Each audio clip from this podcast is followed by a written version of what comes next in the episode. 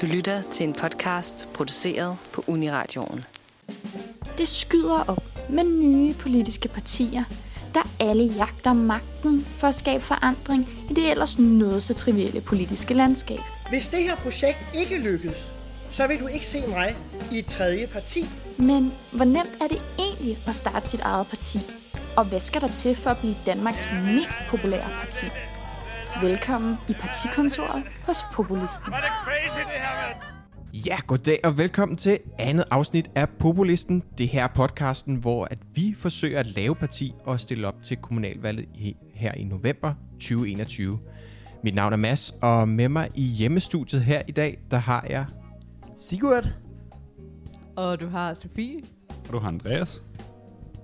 Og um, Animated Rasmussen. Med på en øh, forbindelse her fra det, de norske alber. Øh, og det skal nok blive skide godt, det her. Øh, Andreas, hvad er det, vi skal i dag? Jamen i dag, der skal vi jo have lavet os et partiprogram. Det er vist rimelig populært at have. Øhm, og så Alle skal vi finde partierne ud af- har i hvert fald lidt, kan man sige. Det er jo det. Og så skal vi finde ud af, øh, ja, hvad sådan et det indeholder. Sigurd, kan du øh, måske gøre os klogere på det? Jeg giver lidt sådan basal øh, viden om øh, partiprogram, fordi et partiprogram det er jo ligesom det officielle dokument, hvor et parti de skriver, hvad deres vision er for samfundet. Og der er så forskellige former for øh, partiprogrammer, og et af de her former for partiprogrammer, så vidt vi har kunne forstå, det er principprogrammet. Og i principprogrammet, der kan man så i nogle generelle vendinger, der kan man skitsere den langsigtede politiske målsætning, og de her løsninger, man så tænker, der skal være på samfundets problemer. Og ud fra det kan man lave et arbejdsprogram med udgangspunkt i principprogrammet. Yes, så det Håber, er det godt, giver at vi øh, ligesom får de her overordnede idéer på plads først, kan jeg ligesom forstå på det hele. Og det er lidt nemmere, end at skulle ned i, i, i den nitty gritty. Men øh, det lyder meget godt. Inden vi øh, går videre i programmet, så synes jeg lige, vi starter med en kort status. Så øh, i forhold til at øh, få partiet opstillingsberettiget, Sigurd, ved du egentlig, hvad er status der? Ja, sidste program, der snakkede vi lidt om det her med at blive opstillingsberettiget, og fik sendt øh, en mail ind. Og det er ikke så øh, nemt, vel? Nej, jeg synes ikke helt. Det var øh, det svar, vi lidt efter, som vi fik fra borgerrepræsentationen, eller fra Københavns Kommune. Fordi de sagde, at øh, vi kan faktisk først samle, samle vælgererklæringer ind øh, her til sommer. Til sommer? Øh, tak for det. Københavns... Øh, Så kan vi jo nå at blive populære i mellemtiden. Lige præcis. Så ideen Præcis. er det vel lidt... Jeg har, jeg har tre måneders sommerferie, så man ikke jeg, øh, jeg kan nå det på et eller andet tidspunkt. Det lyder skide Det godt. skal nok gå. Og øh, AM, du er jo også vores øh, SoMe-ansvarlig. Øh, hvordan går det med det? Jamen altså, der sker jo det, at jeg sidder jo i et helt andet land, hvor grænserne jo sådan set er lukket, så jeg kommer ikke nogen steder. Så jeg er faktisk øh, mere end øh, lykkelig for, at vi for ja, snart 4-5 måneder siden besluttede os for, at det var mig, der skulle stå på Sony-afdelingen i alt det her. Og jeg kan sige, at det går altså... Øh, det går fantastisk, hvis jeg selv skal sige det. Altså, vi har jo fået stablet en Facebook på, på benene, og der må man jo sige, at øh, vi kigger jo efter de mest populære, og i øjeblikket er det jo sådan en som Mette Frederiksen, og hun kommunikerer jo kun på Facebook. Og derfor synes jeg, det er ekstra positivt, at vi har fået 101 likes på Facebook. Sådan Så der. øh, den er op at køre. Den er op at køre, og øh, jeg opfordrer til, at alle, der lytter til det her, skal gå ind og like. Vi skal bare have likes over det hele. Yes. Jamen, det, det lyder fantastisk. Vi er i gang med en flyvende start her på programmet og på partiet.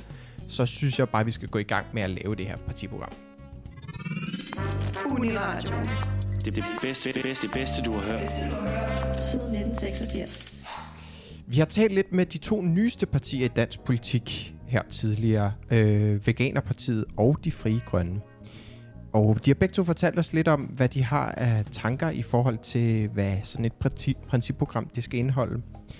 Øhm, og som noget af det første her, der tænker jeg, at vi lige kan høre lidt for at blive inspireret til, hvad sådan et principprogram egentlig skulle indeholde. Øhm, vi har en enkelt sag, der fylder et 60-siders idéprogram. Ikke? Og det, er jo, det, er jo ikke, det handler jo både om det her, øh, den, hvad kan man sige, øh, lad os kalde den den store fortælling, omkring hvordan vi generelt er med hinanden i samfundet, og hvordan vi generelt er med vores omgivelser, øh, både naturen og dyrene, men bestemt også hinanden. Ikke?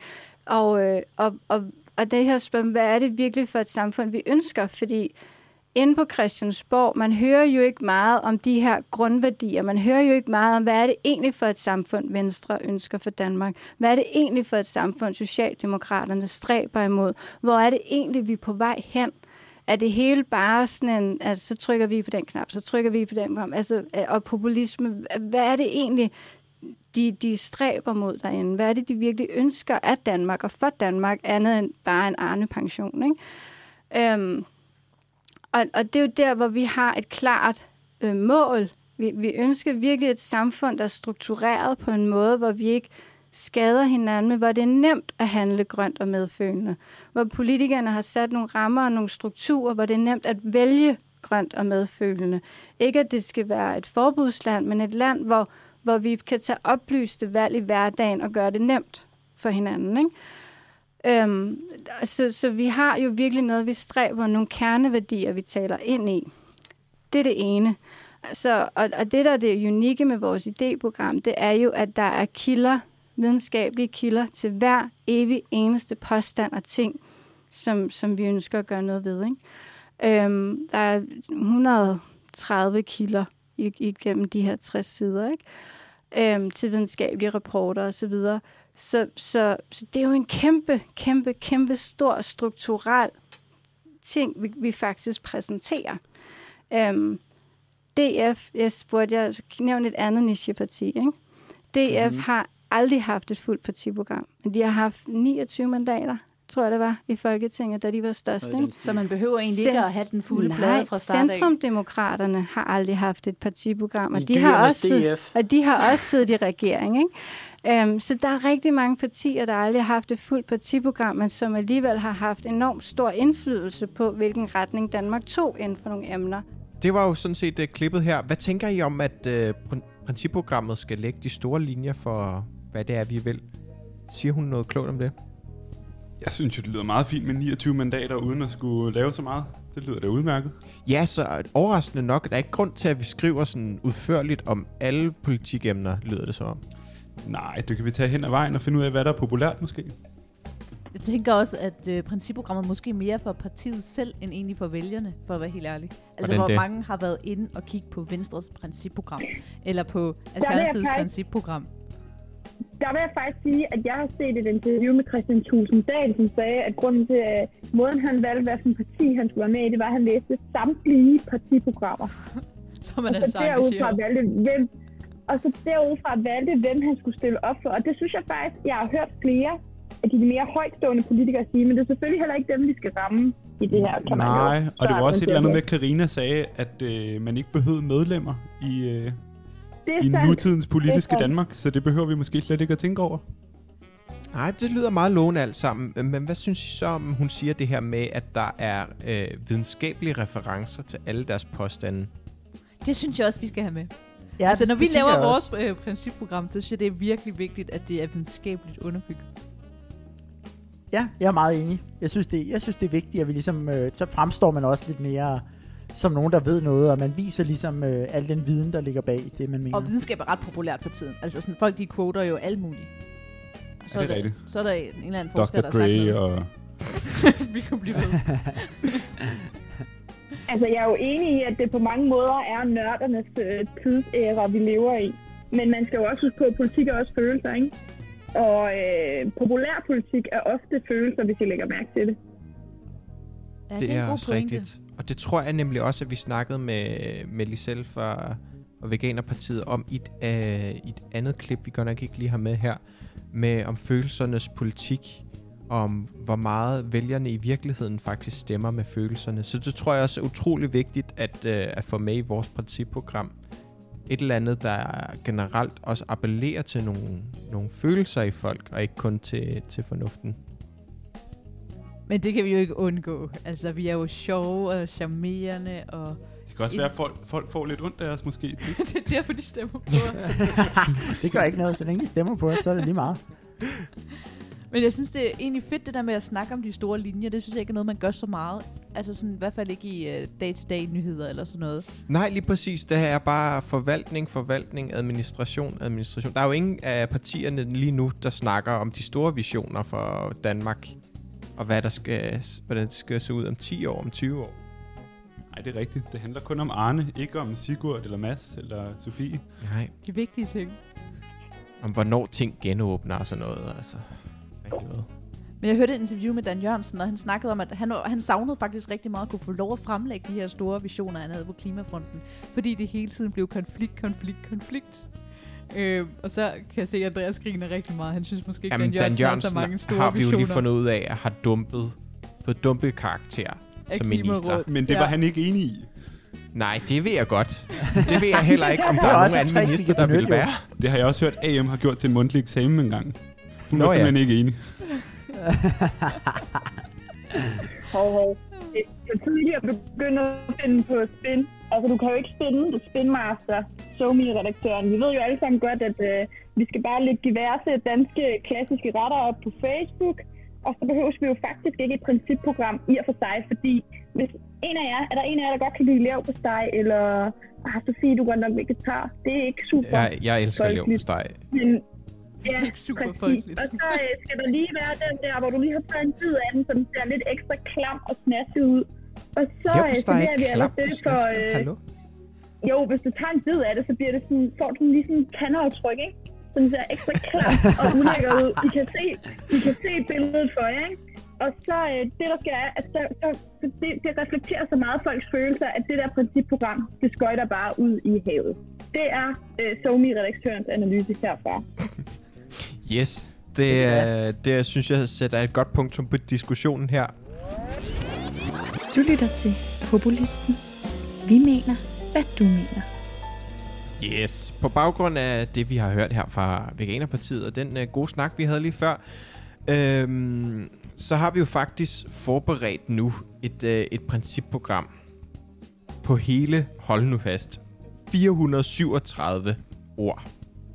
Og det er et principprogram, som fortæller om vores grundlæggende syn på samfundet, og som det helt grundlæggende vores ideologi, som er populisme. Ja, altså principprogrammets første punkt, det er, at partiets officielle ideologi, det er populisme. Øh, vi talte lidt om det i første program, men jeg er faktisk lidt i tvivl. Hvad er det egentlig, populisme det er, hvis man dykker helt ned i det? AM, du har jo haft et kursus om populisme, eller har det faktisk lige nu op i Norge. Kunne du tænke dig at komme med nogle kloge indspark øh, fra dit? Gerne meget videnskabelige, det har vi jo lært, man skal. Ja. Jamen altså, øh, I tror jo, det er tilfældigt, men det er jo selvfølgelig planlagt, at jeg har taget et fag om populisme. Det er jo klart. Jeg har snydt lidt hjemmefra. øh, Ah, snedigt. Det er, det er jo planlagt hjemmefra. Men faktisk så, øh, det man bruger, har brugt rigtig meget, at, altså de første 4-5 gange af den undervisning, jeg har haft, det har faktisk været om at definere, hvad er populisme. Fordi populisme kan være enormt mange ting. Øh, det kan faktisk mm. være alt fra en ideologi til en strategi, man lægger for sig som politisk parti, til at det også kan være en diskurs i samfundet. Øh, men jeg tror, for at holde det plain and simple her, så tror jeg, at vi kører den med, at det er en form for ideologi, vi tilknytter os, fordi det ligesom er den identitet, vi gerne vil give vores parti, tænker jeg. Er det Ja, ikke rigtigt? selvfølgelig. Altså, helt grundlæggende er vi jo bare populister, der gerne snakker ind i en populistisk ideologi. Ja, så vi er faktisk populisme med populisme på, Ja. hvis man kan sige det sådan. Kan man Øh, se. Og kernen, det kan man, og det er dødlækkert. Øh, men kernen i, i, i det her er egentlig, altså i populisme, er, at man ser øh, befolkningen meget sort-hvid. Man ser en elite, og man ser et folk. Og øh, ofte så den her elite bliver meget betegnet som sådan en korrupt elite, der bestemmer over de rene folk, som har ligesom de rigtige holdninger til, hvad der skal ske. Fordi så længe det er folket, der synes noget, så er det det rigtige. Og alle de her floskler, der fyrer nu, de er meget, meget abstrakte. Øh, fordi der er ikke rigtig nogen, der prøver at sætte sig ned og som rigtig skrive ind i deres principprogrammer. For eksempel øh, Dansk Folkeparti, Nye Borgerlige, skriver ikke rigtig deres, deres principprogrammer, hvad er folket. Bare for at komme med et eksempel. Men det er ligesom de her to grupper, der bliver, der bliver sat op mod hinanden, og øh, så skal det ligesom handle om, at det er folkets øh, vilje, der skal slås igennem. Mm. Ja. Øh, giver det mening for jer, tænker I? Jeg synes, det var et meget godt indspark. ja, det synes jeg også. Det lyder meget klogt. Okay, ja, så vi skal på en eller anden måde øh, tale om et, et, et eller andet nice og godt folk. Lidt ligesom, øh, hvad det Vandopslag gør. Han kalder det for, øh, han kalder det for det konkrete Danmark, tror jeg. Men jeg forstod det ikke. Er det så eliten eller folket, vi skal tale for? Men jeg tænker, at... Øh, Vi taler det for folket. Der er måske flere folk, end der er eliter. Ideen i populisme er jo faktisk, altså, at der kun er, som AM siger, to homogene grupper, altså folken og eliten. Og så har du ligesom, hvis du er elitisme, så synes du så, at eliten is the shit. Og så hvis du er populisme, så siger du så, at folket er the shit. Øhm, så derfor så der, synes vi jo, på, på folket er det sejeste. men det, der faktisk er i det, det er, at folket bliver ikke set som en lille gruppe i samfundet. Folket bliver set som en samlet stor gruppe, og så er det dem, man ligesom sigter efter. Og det er også derfor, populisme tit bliver øh, koblet med. Vi tror, med noget negativt, især hvis du snakker med sådan nogle nørdede akademikere, som os fem, der sidder her over virtuelle og virkelige kanaler her. Altså nogle andre kendetegn ved, ved populisme, det er jo også det her med, at øh, populisme er en modstand mod politics as usual. Og det vil sige, at populister de er skeptiske over for, for politikerne. du mener, for, vi er skeptiske? Ja, nemlig Mads. Du har fanget det. Det er Ja, ikke dårligt. Mads. Ja, ja. Jamen, jeg er super skeptisk over for alt, hvad Mette F. siger efterhånden. Ja, Ja, det er også det er populært, tror jeg, at være. Jamen, det er, det er jo helt i tråd med vores øh, politik, så det er godt, I er det. Øh, så er der jo også det faktum, at, at populister, de ligesom, eller populismen, den i høj grad går ind for at inddrage folket. Og deraf kan man måske aflede, at vi også går ind for nogle folkeafstemninger. Det, det kunne vi jo eventuelt gøre det på vores Instagram AM. Lige lave sådan en lille poll om, hvad vi skal mene. Ja, altså man kan jo lave den, som øh, nu snakker kommunikationschefen, var ved at sige. Øh, det har jeg lige øh, givet mig selv en ny titel. Kommunikationschefen her. Øh, snakker, altså der er jo mange, der bruger den her med like, hvis du er enig. Og det er jo, øh, man kan jo snakke om repræsentativitet og sådan noget, men øh, det virker jo af helvede til. Så jeg tror, afstemninger og så likes, igen likes, det er altså et kerneord i, Ja, i forhold ja. til det her. Jeg tænkte også på, om man, øh, man kunne klandre sådan en parti som Alternativet for at være lidt populistisk. Nu hvor jeg tænker tilbage på, da partiet startede, havde de sådan nogle politiske laboratorier, hvor at jeg også husker, at de havde noget, hvor de faktisk lod folk i, til de der laboratorier stemme om, hvad partiet egentlig skulle mene. Det ved jeg ikke. Er der nogen af andre end mig, der husker det sådan? Øh, Men de var jo også ret populære på det tidspunkt. Det var en kæmpe ros at sige, at de var populistiske. ja, lige præcis. Det tænker jeg også. Jeg tror da godt, man kunne læse mig ind i den der bevægelse, der var med, med hvad hedder de, i Sydeuropa var der jo Podemos for eksempel, og øh, Syriza i Grækenland, og nogle af dem der, der kom efter, efter den øh, finansielle krise, og jeg tror der i nogle sammenhænge, sådan nogle internationale undersøgelser, der tror jeg da samtidig, at man vil tælle alternativet med, sådan på overfladen i, i nogle af de, Så der behøves den ikke kun... venstrefløjspopulisme, der Ja, kom lige der. præcis. Så der behøves ikke kun at være populisme på højrefløjen, er lidt det, som, uh, som de partier også lidt beviser, ikke? Så, så populismen er jo mest det der bare, ja, opgøret med eliten, som Alternativet jo i høj grad havde. Eller sådan, det skal ikke være politikerne, der bestemmer, det skal komme nedefra. Men der er jo også den her hårde yeah. gangse mellem, at man siger, at Alternativet jo også bare... Altså, hvornår er det bare demokrati, at man bare vil inddrage folk i beslutninger i principudvikling, og hvornår er det populisme, at man bare siger, at alt eliten siger er dårligt, politics as usual er dårligt. Det, det, altså sådan, Altså- det, er jo en, det er jo meget svært lige at pinpointe altid. hvis man gør det sådan den helt akademiske vej, og det er jo ret, øh, skal man sige, det er jo ret paradoxalt, når vi gerne vil være populistiske, at vi så begynder at inddrage akademikere til at udvikle vores politik på den her måde. Men det sagde I der lige selv, vi skulle gøre. Men det, der jo egentlig er i det, som er det, som mange siger, at det, der gør, at noget er populistisk, det er det der med, at man appellerer til folket. Altså, at folket skal have en stemme. Men at folket, at man per definition har en idé om, hvad folket synes, og hvem folket er. Og det er også derfor, at der er mange, der snakker om, at populisme faktisk i mange lande kan være utrolig farligt, fordi at populistiske partier, måske ikke herhjemme i Danmark, og så lidt alligevel, øh, de prøver at afskaffe noget af det for retsstaten, der gør, der beskytter minoriteter, for eksempel.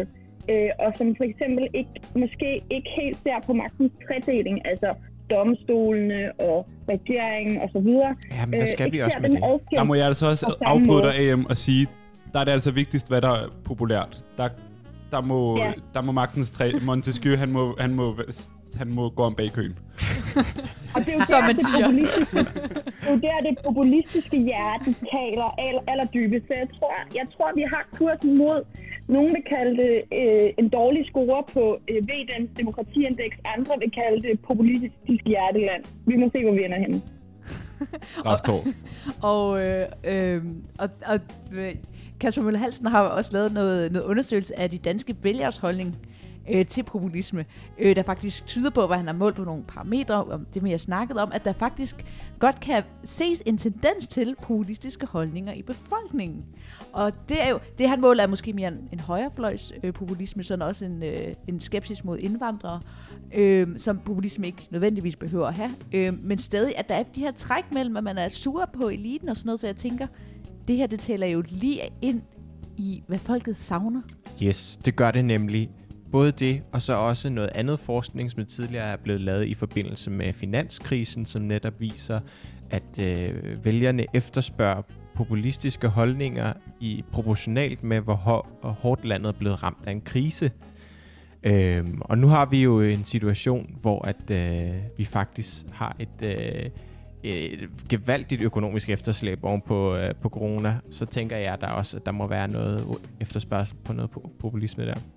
Du ser meget skeptisk ud, Sigurd. Altså, det er jo... Øh, at, synes du ikke, vi skal udnytte kriserne til vores egen fordel, eller hvad? Ja, selvfølgelig skal det det. Regner med, Sofie. Vi er jo populisten. Selvfølgelig skal vi udnytte kriser. Ja, og de her kendetegn, det er jo nok nogen, der går igen. Både, nu talte vi meget om højrefløjen før, men man kan vel også tale om en eller anden form for venstrefløjspopulisme. Øh, vi har enhedslisten herhjemme, som måske er ved at være en del af eliten, øh, men som i mange år har været det her andet, og været lavet et også af dem mellem os og så den økonomiske elite. Men øh, de er måske selv ved at være en del af eliten, så der kunne vi jo springe ind måske, hvis det er populært. De appellerer jo også til, hvad skal man sige, en bestemt øh, del af Danmark. Altså det her med, at det er primært i København, det er vel også en form Amagerfællet, for... ja. Ja, præcis. Mm. Amagerfællet-segmentet. Mm. Ja. ja. ja.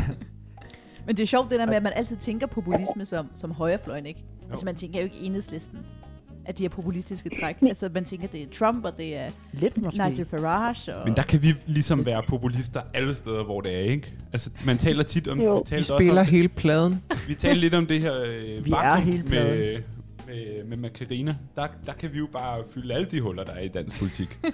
på, på hele paletten. Men, men jeg tror også... Jeg, jeg synes også, der er en forskel på...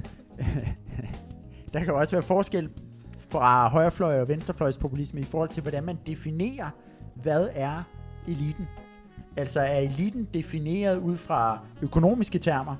Altså for eksempel Occupy Wall Street havde den her We are the 99%, hvor jeg kan ikke huske præcis, hvad det var, de sagde, men i hvert fald, at, at eliten, den ene procent havde akkumuleret x antal penge. Så det er jo en meget i økonomiske termer måde at dele op på, hvem der er eliten. Øh, og omvendt kan man måske også have en lidt mere Øh, altså man kan også have en, en, en definition, hvor man ser på nogle, nogle mere svært definerbare ting, eller man kan for Altså, eksempel jo- se på uddannelse, øh, eller man kan, man kan måske se på en, en opfattelse af, at der er de, de politikere, der har siddet i mange år, udgør en elite, eller de øh, mennesker, som man ser i medierne, som får taletid i medierne, udgør en elite. Så der kan jo være mange måder at tale om eliten på. Øh, og Trumps det her dræn sumpen, eller drain the swamp, som jo så blev oversat, jeg tror det var Inger Støjberg til dræn sumpen, det er jo også en, en form for italesættelse af en, en elite, som Mm. måske ikke er i strengt økonomiske termer. Man kan, man kan i hvert fald ikke sige, at Donald Trump han repræsenterer, eller man kan ikke sige, at han er en del af de fattige, eller ikke er en del af de rige.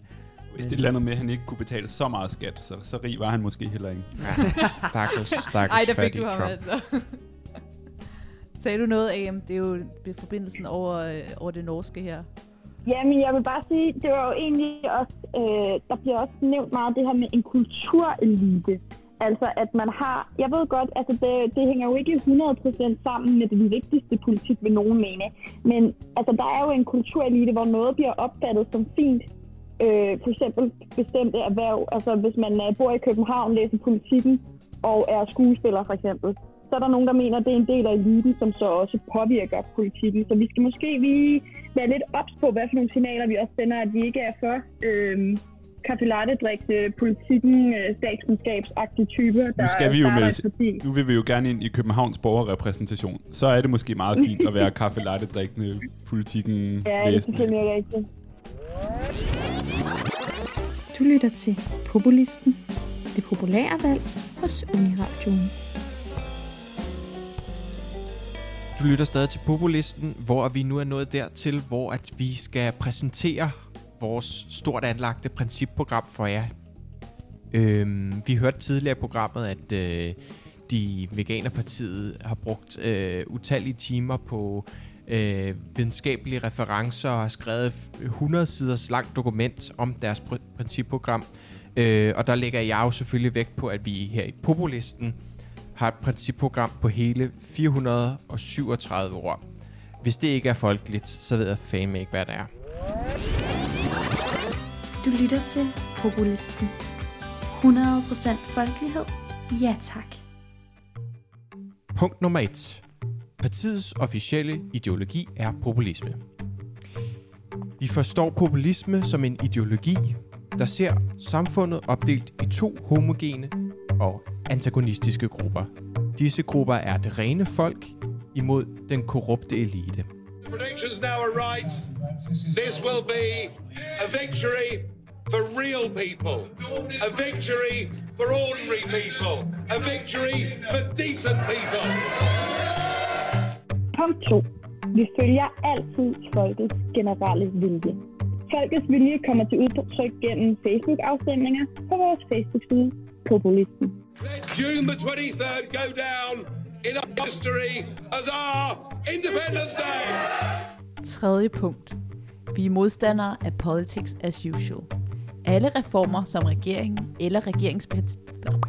Den tager vi lige igen. Tredje punkt. Vi er modstandere af politics as usual. Alle reformer, som regeringen eller regeringsbærende partier præsenterer, skal indeholde en disclaimer, hvor i det fremgår, at reformen er uden reelle samfundsforandrende initiativer. I have joined the political arena so that the powerful can no longer beat up on people who cannot defend themselves. Punkt 4. Vi er skeptiske over for politikere. Vi er skeptiske over for alle politikere, på nær dem, der er med i vores parti. Listen to the people. Let's be determined. Let's defend Europe. Do not let the leftists mess up and reconstruct Europe. And do not let them oust the soul of Europe. Do not let the rebels and socialists take away Europe from the people. Punkt nummer 5. Vi er modstandere af eksperter og ekspertudsagn. Eksperter er bare et fancy ord for elitister. Folket ved altid bedst. Nobody knows the system better than me. Which is why I alone can fix it. Punkt nummer 6. Vi støtter altid folkeafstemninger. Vi går i høj grad ind for at inddrage folket, og vi synes derfor, at folkeafstemninger er noget af det fedeste i verden. Cette politique, vous croyez pas que Mme Merkel est toxique pour l'Europe Elle a fait entrer un million et demi de migrants. C'est pas toxique Punkt nummer 7. Vi er modstandere af alle eliter. Vi er modstandere af både den akademiske elite, kultureliten, den økonomiske elite, magteliten og ikke mindst elitegymnastikken. You are fighting for a government that represents all of us and not just the 1%. Thank you very much for what you're doing. Punkt nummer 8. Vi går ind for unødvendighedens politik. Der eksisterer ikke upopulære politiske forslag, som er nødvendige. Vi er modstandere af nødvendighedens politik og går ind for unødvendighedens politik.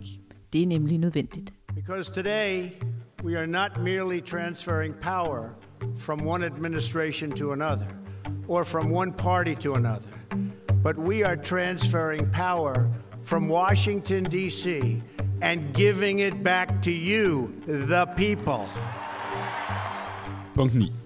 Vi er modstandere af kompromiser. Man skal ikke lave studehandler, når det kommer til folkets vilje. Folket har altid ret. What truly matters is not which party controls our government, but whether our government is controlled by the people. Punkt nummer 10. Vi går ind for karismatiske ledere. Vi går ind for afskaffelse af alle kedelige ledere, både i private og offentlige erhverv. Det er vigtigere, at man har en god udstråling, end at man er en god leder. Sygehusledelsen kan for eksempel erstattes af hospitalsklovne. Dit is ons land. Dit is niet uw land. Uw land is Turkije. Dit is Nederland. Wegwezen, meneer Koesen. Uniradio. Det er det bedste, det bedste, det bedste, du har hørt. Siden 1986.